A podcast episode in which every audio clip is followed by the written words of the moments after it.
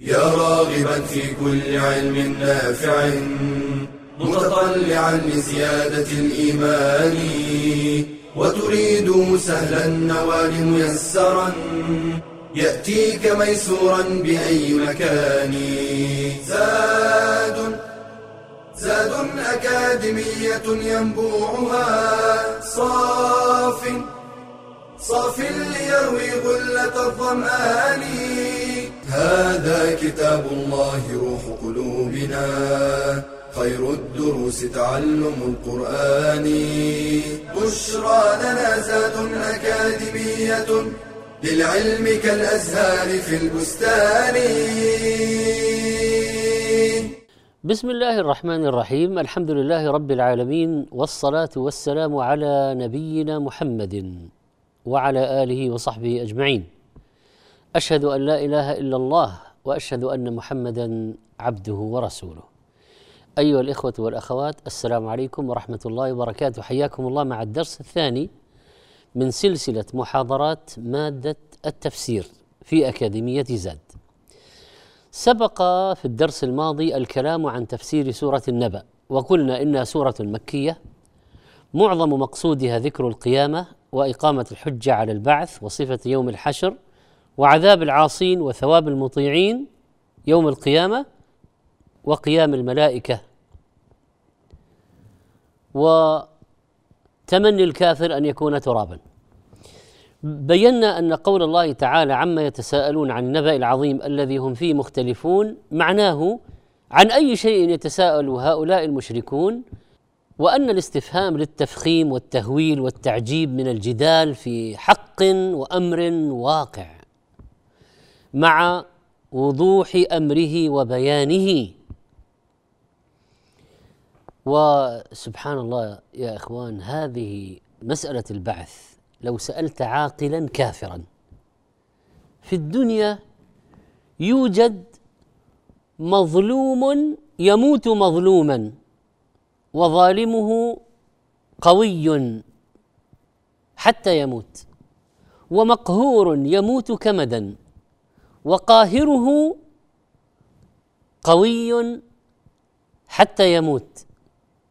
هل يمكن أن ينتهي المشهد هكذا من غير محكمة؟ يعاد فيها الحق إلى صاحبه؟ لا يمكن. حتى العقل المجرد يشهد على وجوب البعث وأن يكون هناك يوم حساب لأن قوانين الدنيا ومحاكم الدنيا والأنظمة الجزائية والردعية في الدنيا لا يمكن أن تكافئ كل محسن وتعاقب كل مسيء. اذا هذا حق قادم. لكن الناس فيه بين مؤمن وكافر ومصدق ومكذب. قال تعالى كلا سيعلمون ثم كلا سيعلمون.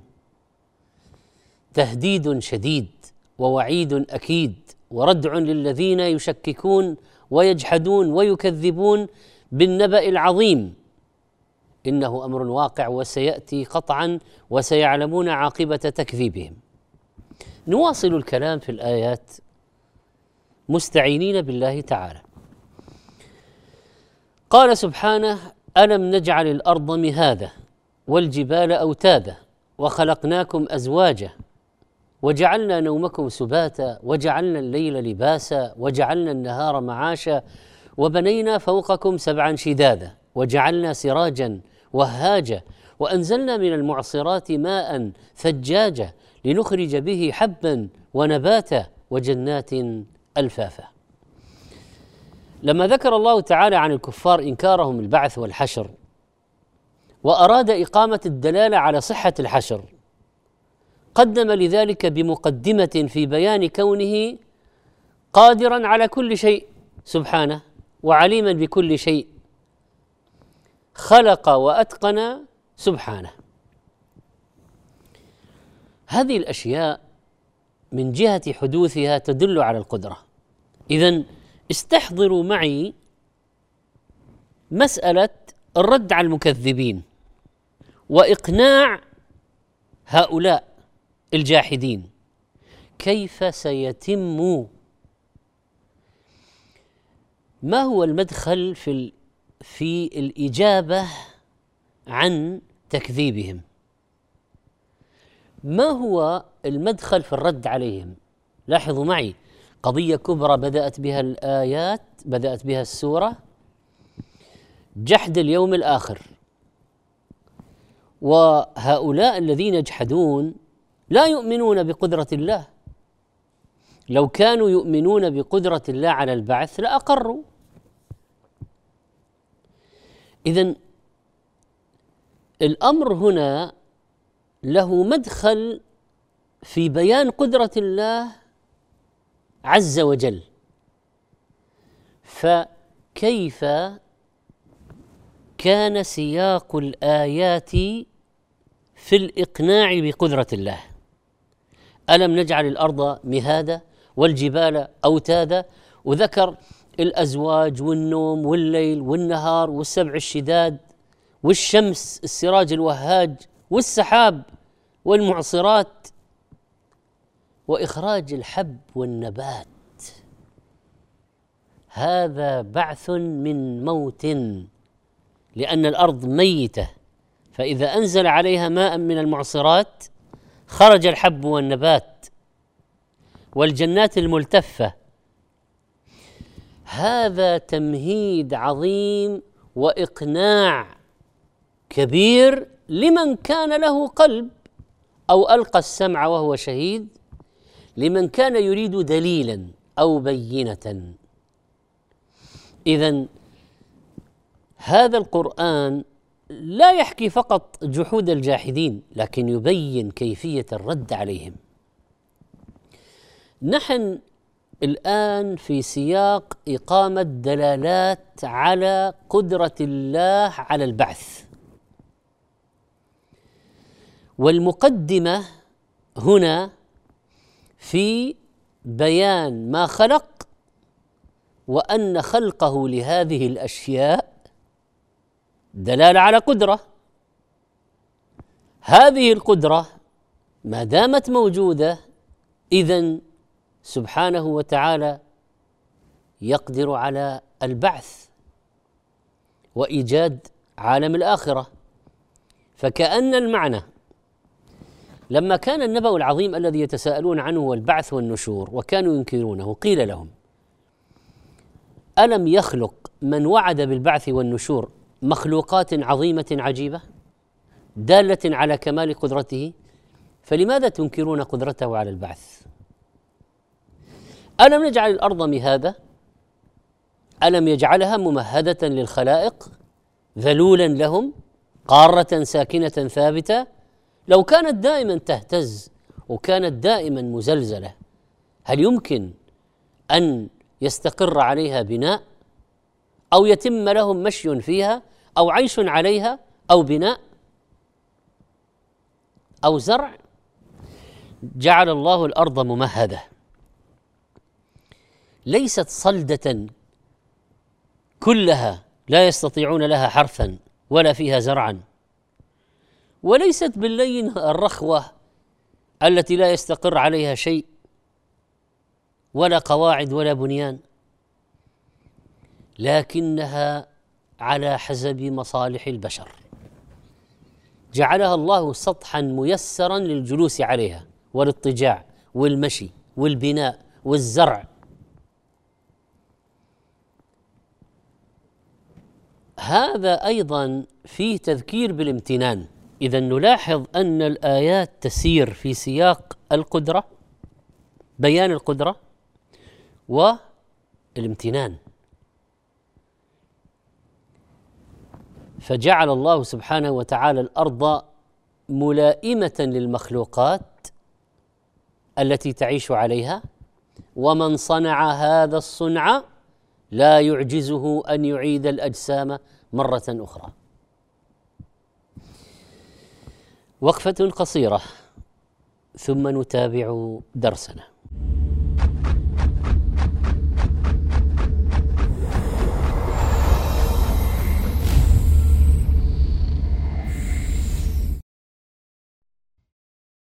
إن أردت النجاح في الدنيا والسعادة في الآخرة، فاسلك طريق العلم، لكن الآفات على هذا الطريق كثيرة، منها الرياء، بأن يراد بالعلم الشهرة وثناء الناس. قال صلى الله عليه وسلم من طلب العلم ليماري به السفهاء أو ليباهي به العلماء أو ليصرف وجوه الناس إليه فهو في النار ومنها الكبر والعجب. قال مجاهد لا يتعلم العلم مستحي ولا مستكبر. ومنها الحسد قال تعالى وما اختلف الذين اوتوا الكتاب الا من بعد ما جاءهم العلم بغيا بينهم أي بغى بعضهم على بعض فاختلفوا في الحق لتحاسدهم وتباغضهم. ومنها الانشغال بالدنيا وملهياتها وأشغالها عن تحصيل العلم النافع ومنها التعالم والتصدر قبل التأهل. فإن التصدر يمنع من تلقي العلم. قال عمر بن الخطاب رضي الله عنه تفقهوا قبل أن تسودوا ومنها الفتور والكسل. قال صلى الله عليه وسلم إن لكل عمل شرة ولكل شرة فترة. فمن كانت شرته إلى سنتي فقد أفلح ومن كانت فترته إلى غير ذلك فقد هلك. فالزم طريق العلم ولا تصدنك الآفات. واحذر من قطاع الطريق. قال تعالى ولا يصدنكم الشيطان انه لكم عدو مبين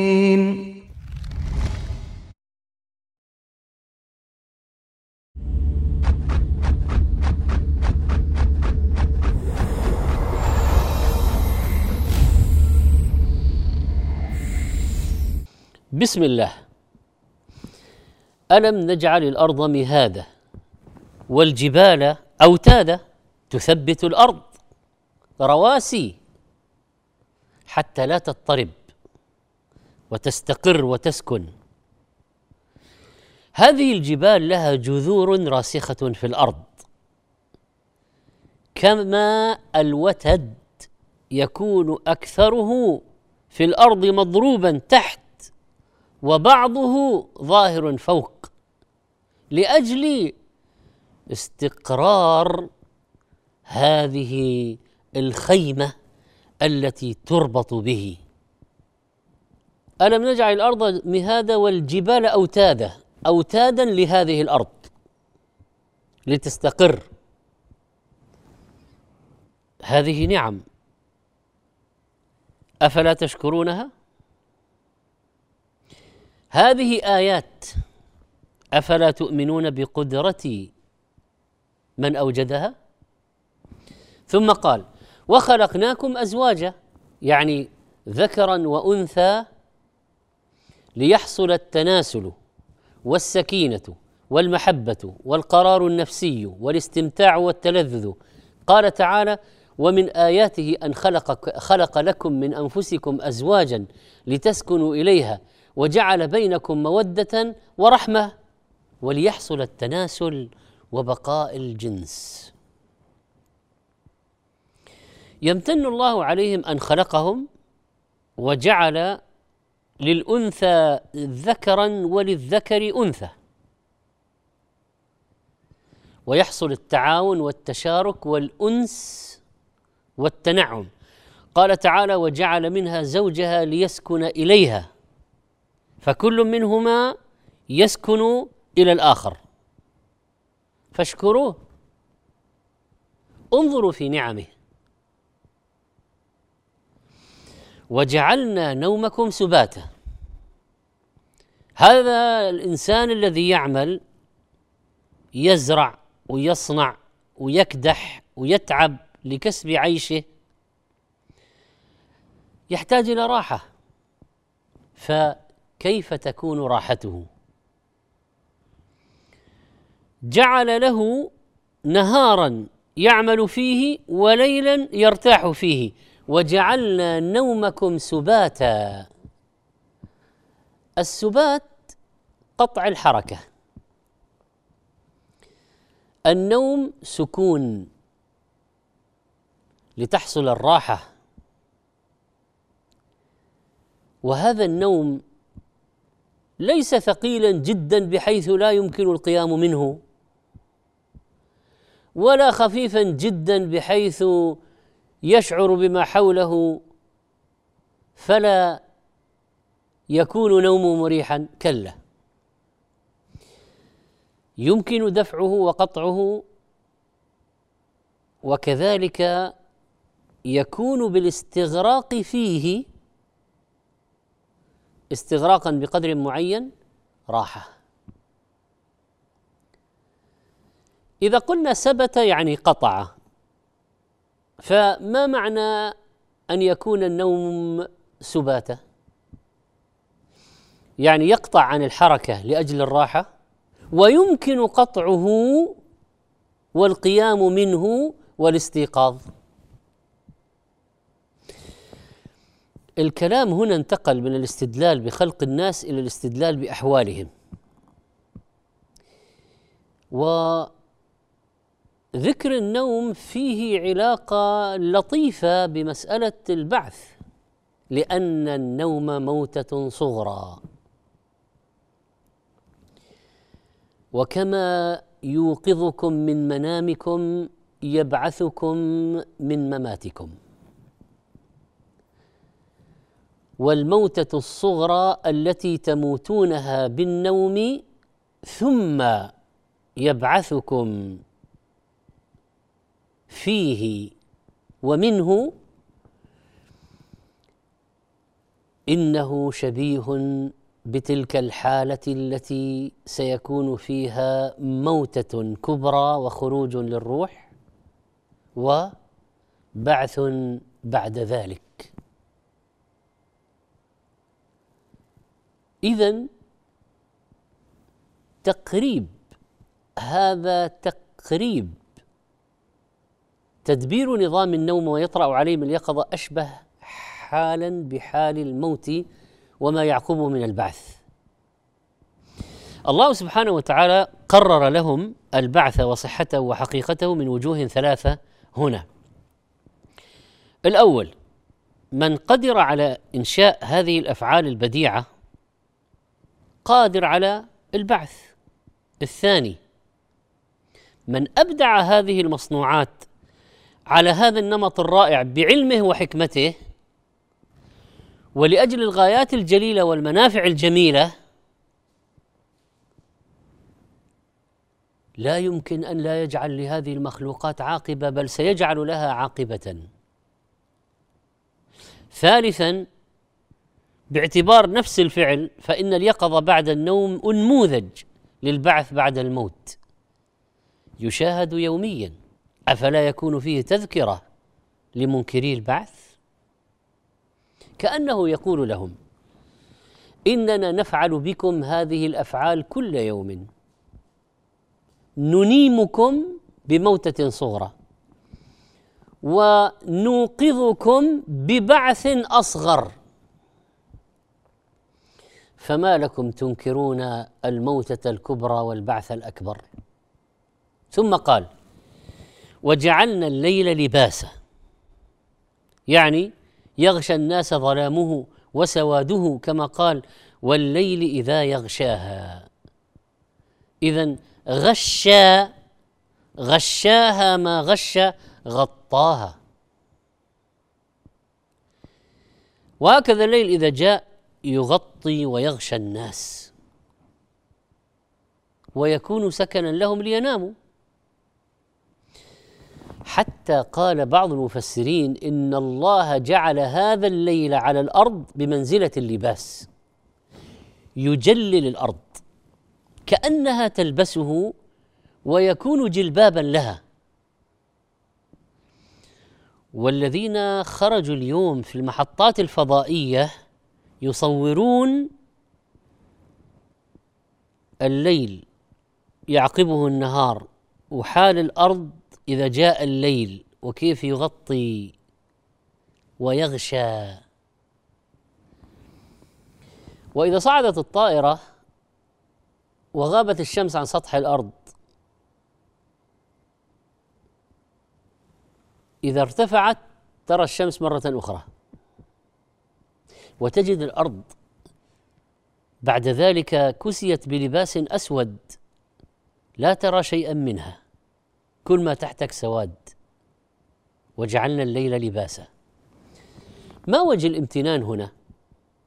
أن ظلمة الليل تستر الإنسان عن العيون. ولذلك يحتاجه المجاهدون في سبيل الله. يحتاجه حتى من يغشى أهله. يحتاجه الناس في أغراض يحتاجون الليل جدا. والإنسان بسبب اللباس يزداد جمالا وتتكامل قوته فكذلك لباس الليل فيه نوم يزيده جمالا وقوة.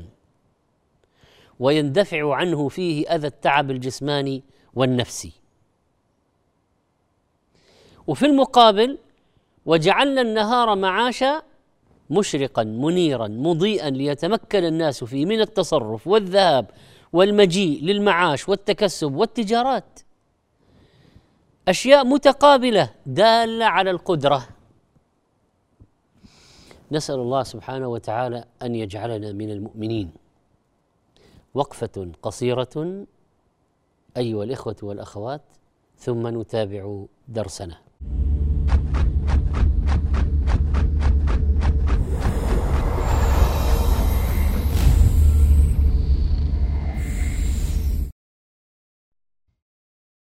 هل كان أجدادنا يتخيلون أن يرسلوا رسالة من المشرق إلى المغرب في لمح البصر؟ هل كان أسلافنا يتصورون أن يلتقوا بالعلماء في أقصى الأرض دون أن يرحلوا إليهم؟ إنها التقنية الحديثة فلاستخدامها في طلب العلم ميزات منها سرعة ويسر الوصول إلى المعلومة وضخامة المعلومات وتنوعها والتواصل مع العلماء حيثما كانوا. ومن ميزاتها الكبيرة. تيسير طلب العلم على المعاقين وذوي الاحتياجات الخاصة. فلا غنى لطالب العلم عن الحاسوب بما عليه من مكتبات ضخمة حيث يمكنه البحث في ألوف الكتب في ثوان معدودة. لكن عليه الحذر من التصحيف والتحريف. ولا غنى له عن استخدام الإنترنت في أبحاثه. لكن عليه أن يوثق المعلومات من المصادر المتخصصة. ولا يكتفي بالمنتديات ونحوها. والتعليم عن بعد من خلال الإنترنت. يسر طلب العلم للمشغولين بالوظائف والأعمال الخاصة. والأجهزة اللوحية بتطبيقاتها وبرامجها سهلت التعلم. حيث إنها في كف طالب العلم حيثما حل وارتحل. وكذلك الفضائيات لا سيما العلمية المتخصصة. سهلت طلب العلم في البيوت. فهي من أنسب الوسائل التعليمية للنساء. فلتستفد بميزات التقنية ولتحذر من شرها. قال النبي صلى الله عليه وسلم إنما العلم بالتعلم وإنما الحلم بالتحلم. ومن يتحرى الخير يعطى ومن يتق الشر يوقى.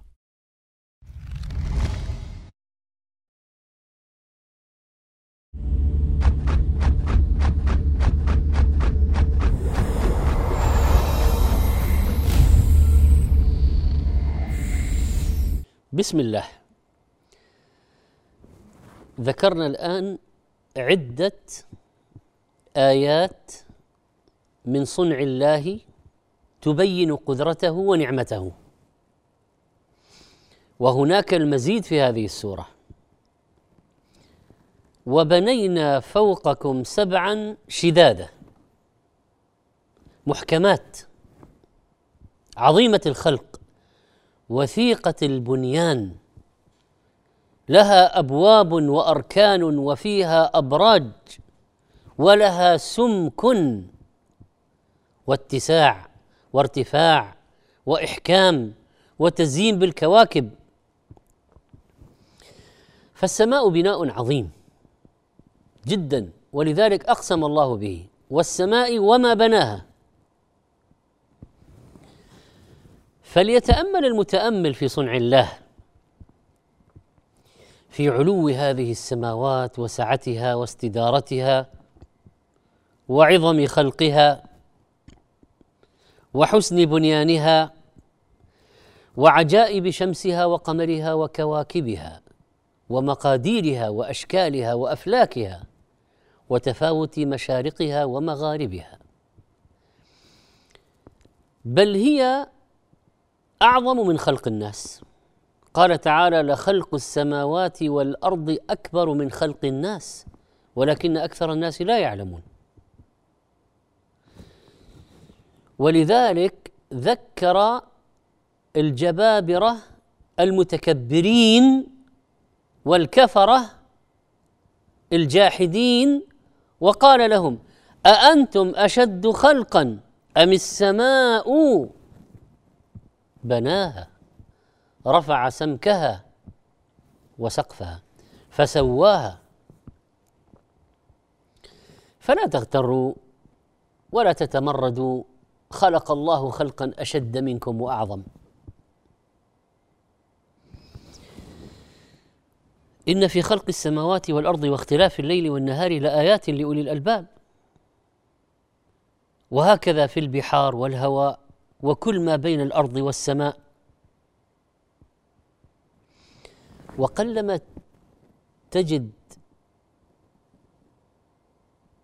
سورة في القرآن إلا وفيها ذكر السماء إما اخبارا عن عظمها وسعتها أو اقساما بها أو دعاء إلى النظر فيها أو ارشادا للعباد أن يستدلوا بها على عظمة بانيها أو استدلالا بقدرته تعالى في خلقها على البعث والنشور أو استدلالا بخلقها على ربوبيته وتدبيره أو استدلالا بحسنها واستوائها على حكمته وهو الجميل قد أحسن كل شيء خلقه. ويذكر ما فيها من الكواكب والشمس والقمر والعجائب. حتى يسبح هؤلاء الناس ربهم ويخشونه ويعبدونه وحده لا شريك له. أما ذكر السماء انتقل إلى بعض آياتها وما فيها من الأفلاك السيارة. قال وجعلنا سراجا وهاجا أي الشمس المنيرة على جميع العالم التي يتوهج ضوءها لأهل الأرض كلهم. والتعبير بالسراج في غاية المناسبة.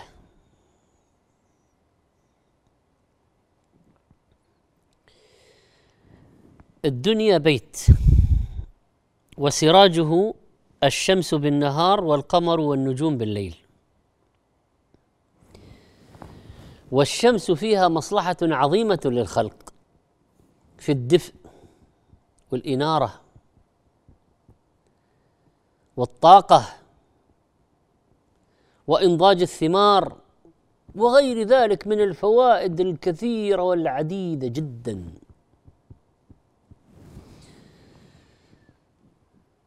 أفلا يدل ذلك على قوته وقدرته سبحانه؟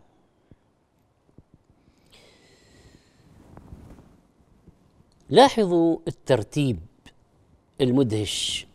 السماء ثم نزل إلى الشمس ثم نزل إلى السحاب. فقال وأنزلنا من المعصرات ماء ثجاجا. المعصرات السحاب أو الريح التي تستدر المطر من السحاب المعصرات تخرج ماء ثجاجة ثجاجا منصبا متتابعا كثيرا.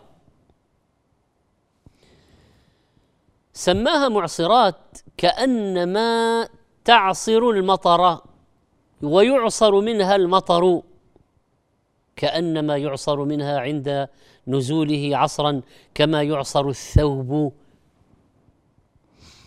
فهذا الماء يتخلل السحاب. السحاب مثقل به. ويخرج منه كما يخرج الماء من الثوب المعصور. معصرات. لماذا ينزل منه الماء؟ لنخرج اللام هذه للتعليل. لأجل أن نخرج به من الأرض التي يسقط عليها حبا ونباتا وجنات الفافا لمأكلكم ومصلحتكم وفاكهتكم وتغذيتكم ورزقكم ورزق أولادكم. وما يناسبكم صيفا وشتاء لنخرج بهذا الماء الكثير الطيب النافع المبارك حبا يدخر للناس والانعام ويخزن ويقتات عليه ونباتا خضرا يؤكل رطبا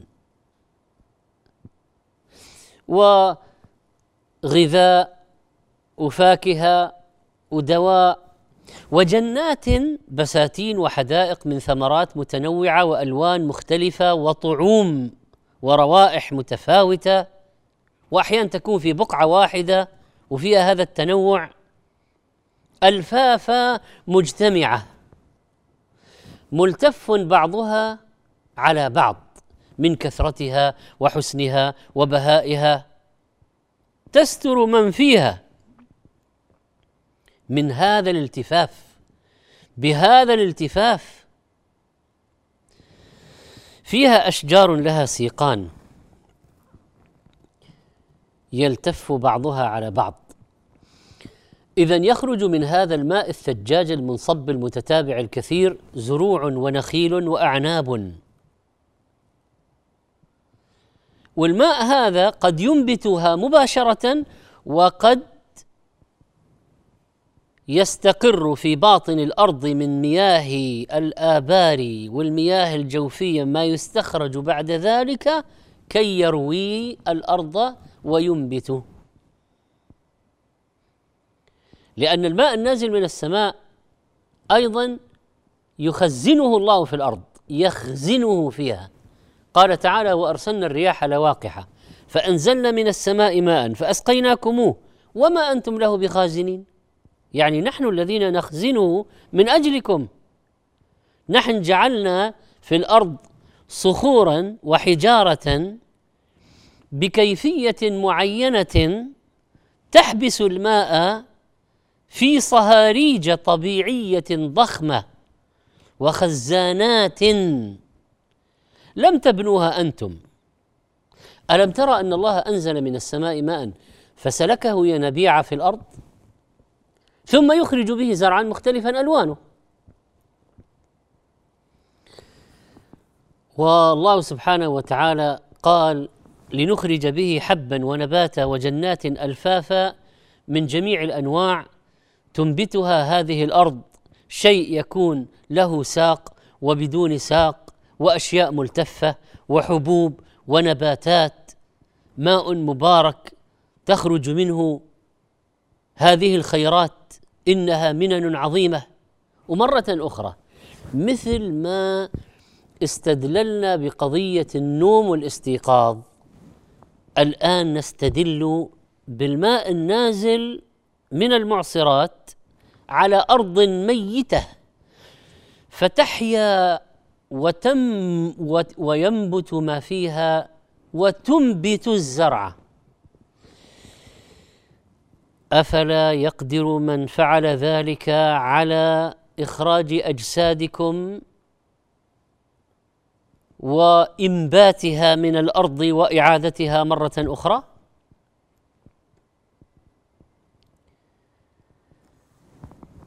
ما قدر الله حق قدره. ليس كمثله شيء. وربنا سبحانه وتعالى عظيم قدير. أمن خلق السماوات والأرض وأنزل لكم من السماء ماء فأنبتنا به حدائق ذات بهجة ما كان لكم أن تنبتوا شجرها. أإله مع الله؟ بل هم قوم يعدلون.